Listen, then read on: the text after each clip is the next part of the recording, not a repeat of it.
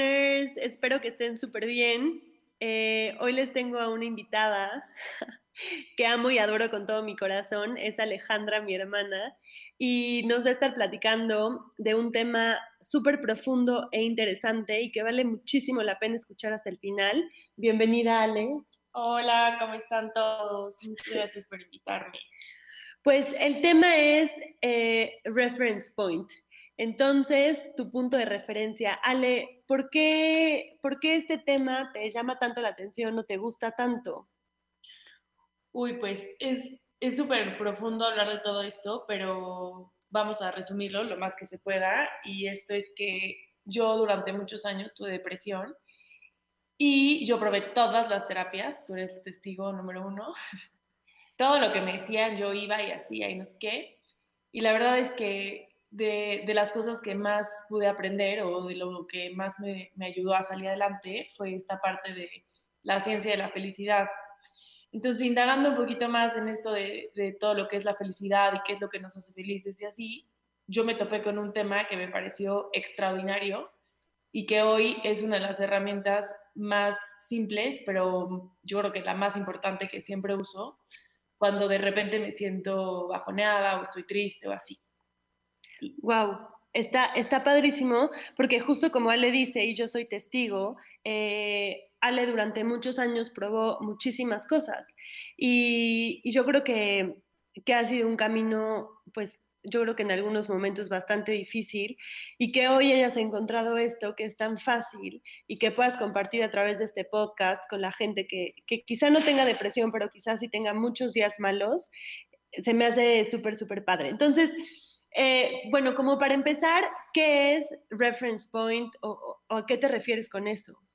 Ok, antes de, de, entrar en el tema de los puntos de referencia y de la felicidad y así, me gustaría como aclarar un poquito cómo funciona el cerebro, porque para mí, que para muchos es súper obvio, pero yo creo que siempre se nos olvida, y para mí fue como la cosa más reveladora que he encontrado en mi vida, ¿no? Entonces, lo primero que hay que saber del cerebro es que tiene nuestro cerebro ha evolucionado a través de 10 mil millones de años o no sé cuántos. Este, y, y entonces nuestro cerebro, nuestro cerebro biológico trabaja de dos formas. La primera es que actúa para sobrevivir y la segunda es que actúa para adaptarse. Entonces, nuestros antepasados vivían en la intemperie eh, eran nómadas, cazaban para sobrevivir, etcétera. Entonces siempre tenían estos niveles de estrés muy altos y siempre estaban listos para escapar, para atacar, para esconderse. Entonces nuestro cerebro hoy sigue funcionando igual. Hay muchísimas situaciones que para nosotros son súper grandes o son súper difíciles y, y en realidad es que es solo nuestro cerebro intentando sobrevivir. La otra es que nuestro cerebro se adapta. Nosotros nos podemos adaptar a casi cualquier cosa si le damos suficiente tiempo.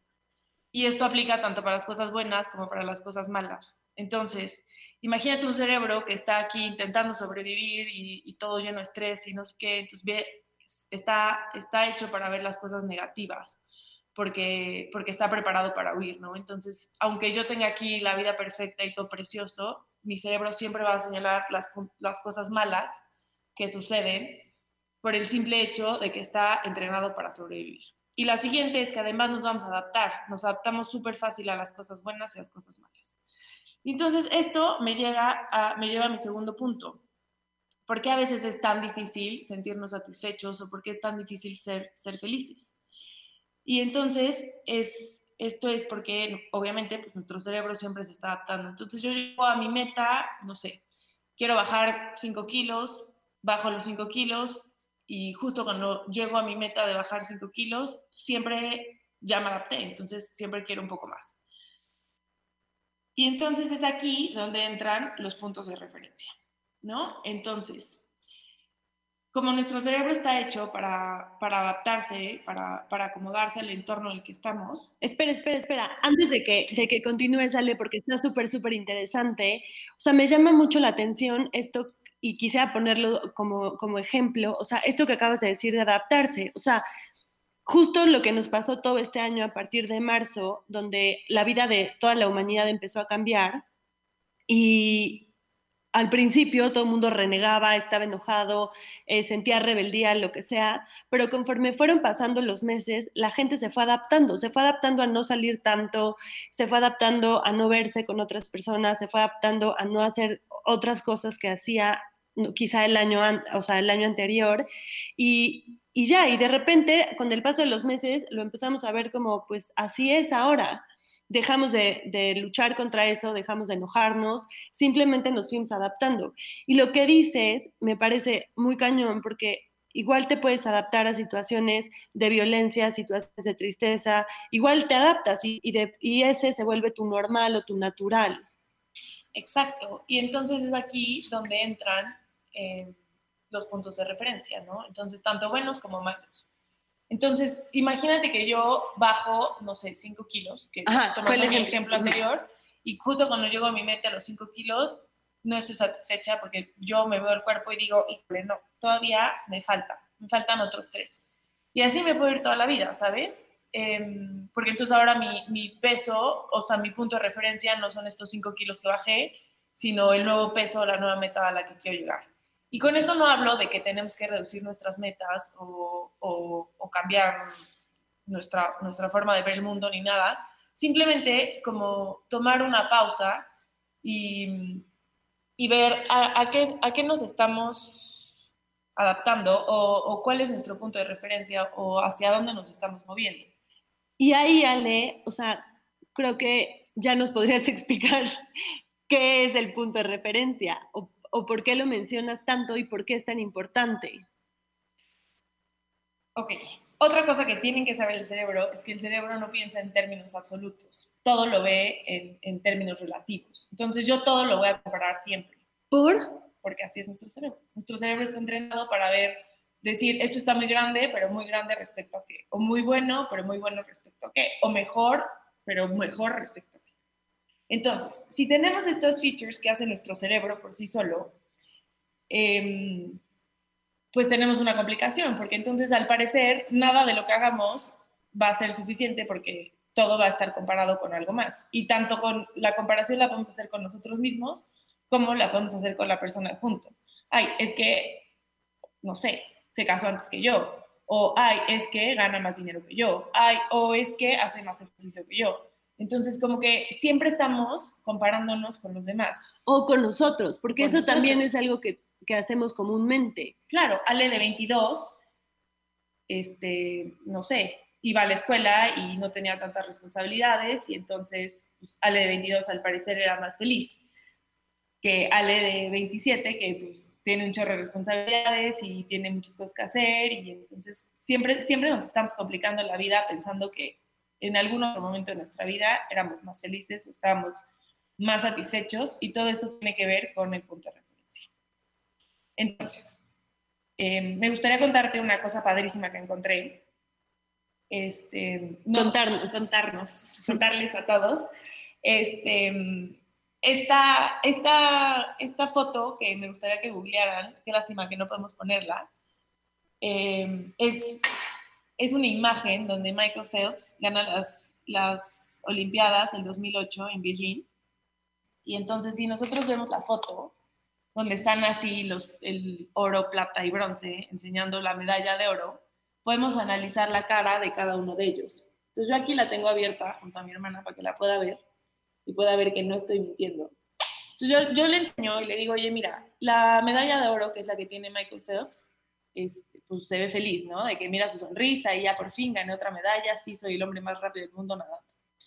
Y después vemos al segundo lugar, que no puedo pronunciar el nombre, pero se llama Laszlo o algo así.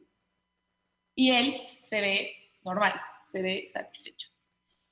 Y después eh, vemos al tercer lugar y lo vemos muchísimo más feliz que Michael Phelps. ¿Y por qué? ¿Por qué pasa esto? Entonces, es, es algo increíble. O sea, una vez que lo analizas, dices, ¿cómo? ¿Cómo es posible? A lo mejor, no sé, fue una mala foto. Pero si tomamos en cuenta esta parte de los puntos de referencia, yo te diría que pues, Michael Phelps ganó el primer lugar y entonces está muy feliz con su medalla de oro. Pero yo te diría que el segundo lugar está solo medianamente feliz, porque sí, quedó en el podio, sí, fue medalla de plata, pero si le hubiera echado un poquito más de ganas o si hubiera avanzado unos segundos un poco más rápido, hubiera quedado en, la medalla de oro. Entonces, su punto de referencia pues, es Michael Phelps. Es, híjole, yo con, no sé, tres segundos menos hubiera ganado oro. Y en cambio, si vemos al tercer lugar, su punto de referencia es, wow, o sea, tres segundos menos y no llegaba a podio. Claro, entonces ahí, ¿contra qué te estás comparando? El segundo lugar se compara contra el primero y entonces no se siente tan satisfecho, pero el tercero, en vez de verlo unos segundos más y soy el segundo lugar, lo ve como unos segundos menos y ni siquiera llegó a podio y llegué. Exacto. Entonces, imagínense si ustedes, que aparte ustedes pueden, ya saben, como que el punto de referencia con lo que te estás comparando, contigo o con los demás, viene de ti entonces, imagínate que estás en una situación de estrés o que estás todo triste o que estás así bajoneado, no sé. Y lo único que tienes que hacer es decir, a ver, ¿contra qué me estoy comparando? ¿Contra el día de ayer que me sentía mucho más feliz que el día de hoy? ¿O contra hace, en mi caso, hace dos años que estaba tirada en la cama llorando de depresión? Y, y ya. Entonces, con esto, lo que quiero decir es que tú solito puedes mover estas situaciones, solo con ver el punto de referencia con lo que lo estás comparando. Y de todas formas, no podemos decir esto de no te compares, porque el cerebro está entrenado para compararse siempre, contigo, con los demás. Entonces, esta herramienta tan fácil que propones, eso, en vez de querer ser como el segundo lugar o compararme con el segundo, puedo ver que soy el tercer lugar y que voy muy bien. Exacto. Es solo elegir con qué te estás comparando. Esos son los puntos de referencia y es lo más fácil del mundo. ¿Y qué has visto en ti? O sea, ¿qué has visto después de que, de que descubriste esto y empezaste a cambiar tus reference points? O sea, ahora, ¿qué? El primero y el más importante es el reconocimiento, ¿no? Entonces ahora yo soy capaz de decir, bueno, ok, a lo mejor hoy no estoy en mi 120% como estaba ayer, pero mi 70% hoy es súper aceptable, ya sabes, porque híjole, estoy súper bien, porque mi punto de referencia es este y porque yo hoy me siento muy bien a pesar de que no estoy en el tope de felicidad como estaba ayer a lo mejor. Entonces, esto de, reconocer que, que, has avanzado, que has hecho tus logros o que, cumples tus metas o que a lo mejor no, no has llegado todavía, pero estás súper cerca, te ayuda muchísimo. Y la otra, y yo creo que tú eres súper testigo de esta, es cuando de repente te da el berrinche y de que estás emberrinchada porque a fuerza quieres algo y a fuerza necesitas tenerlo porque tú ya habías decidido que eso lo tenías y de repente no lo tienes y mueves tu punto de referencia y dices, wow, ok, no pasa nada, no es tan malo. No es tan malo porque si yo muevo el punto de referencia, si yo elijo cambiar el punto de referencia, es, o sea, es súper simple, te sientes súper ligero, es no sé, a mí me encanta. Ok, y por ejemplo, Ale, o sea, y, cuando la gente escuche esto y empiece como a reflexionar un poco de sus puntos de referencia, eh, esto lo podemos aplicar a todas las áreas de la vida. A todas, claro. Entonces, por ejemplo, eh, hablemos, o sea, ahorita quizá que es como que está súper trending de ejercicio, de hacer ejercicio todos los días o por lo menos hacer cuatro veces a la semana o de estar super fit y así, que siempre te estás comparando con el de al lado, con el de la máquina de al lado, con el que va más rápido que tú. O sea, ahí, ¿cómo podrían, o sea, cómo yo cambio mi punto de referencia? Pues el primero que yo te sugiero es que, que voltees a cuando empezaste a hacer ejercicio. A lo mejor empezaste a hacer ejercicio seis meses, un año, dos años, no sé, cinco. Y, y digas, bueno, mi punto de referencia hoy no es el que está corriendo rapidísimo en la máquina de al lado, pero eh, Ale hace cinco años que empezó a correr y que a lo mejor iba lentísimo, pero cumplía sus cinco kilómetros. Entonces ahí tú reconoces tus logros y dices, wow, ya hoy aguanto una hora corriendo y hace un año aguantaba, no sé, diez minutos. Diez minutos. Ok, entonces lo que me lleva el punto de referencia es a reconocer todo el camino que he recorrido. Exacto. O reconocer dónde estoy parado hoy, pero no en comparación con el que va delante de mí, sino mi mismo yo de hace unos años o meses o días o incluso ayer. Y la otra que también no se las recomiendo mucho porque entra mucho en esta parte de comparaciones sociales, pero es inevitable porque vivimos en una sociedad y porque somos humanos y porque estamos acostumbrados a esto. Y es, ¿por qué en vez de compararte con el que está mucho más arriba de ti o en el que corre mucho más rápido que tú o en el que pesa 15 kilos menos que tú, te comparas con la otra persona que está apenas empezando su viaje y que no está tan, tan adelantado como tú. Sea, ¿por qué no mover estos puntos de referencia y decir, bueno, ok, sí, reconozco que el de junto está wow, tiene un cuerpo increíble, pero si vuelto a ver al, de junto, pues a lo mejor este no tanto, y entonces eso puede ayudar a que tú te sientas un poco mejor. Otra vez, no recomiendo porque yo la verdad es que las comparaciones sociales no se me hace lo más sano del mundo porque cada quien está viviendo su vida y, la vive de la forma que lo elige vivir, ¿saben? Entonces, em, no, no es tan bueno, pero también puede ser así. Ok. Y bueno, Ale, un poco ya eh, para, para, ir cerrando, eh, por ejemplo, en esta situación que es tan común, eh, si estás en el trabajo o algo así, y de repente, pues tú piensas que te van a dar un aumento te van a subir de puesto o lo que sea, y, y de repente no pasa, no pasa por lo que sea, ¿no? o sea, porque no, no era el momento, porque el que te revisó no lo hizo bien, o ese día tuvo un mal día, lo que sea. Total, que se toma la decisión que algo que querías muchísimo y por lo que has estado trabajando no pasa. Y ahí, o sea, como de nuevo regreso a mi punto de referencia para no sentirme, ya sabes, abatido, destrozado, deshecho, con ganas de mandar todos y a todo a volar. O sea, ¿qué pasa ahí? Cuando no obtienes lo que por lo que has luchado tanto? Pues otra vez yo regresaría al punto, por ejemplo, antes de tener ese trabajo, ¿no? Entonces, cuando eras, vivías en el desempleo, cuando tenías esta incertidumbre, o incluso en tu trabajo anterior, si saltaste de un trabajo a otro directo, el trabajo anterior, anterior que obviamente dejaste porque no era tan bueno como el que tienes actualmente, o porque te pagaban mal, o porque no eras feliz, o porque lo que hacías no te gustaba. Entonces, en vez de decir, híjole, yo pude haber tenido 10 mil pesos más el próximo mes, regresar tu punto de referencia y decir, ok, no los tuve, pero miren que, o sea, de que este trabajo es súper bueno, porque si yo lo comparo con el tiempo en el que estuve desempleada o el tiempo en el que hacía un trabajo que no me gustaba, hoy estoy en las nubes. O sea, hoy este trabajo es perfecto. Y además, todos sabemos que lo que es para ti va a ser para ti. Entonces, igual aguantas un ratito más ahí y te llega ese aumento o esa promoción que tanto estabas esperando. Ok, ok. Muchísimas gracias, Ale. ¿Algo más que te gustaría agregar a, a, esta información, a esto que nos estás compartiendo? ¿Algún ejemplo que quieras contar o alguna historia tuya, algo como para cerrar?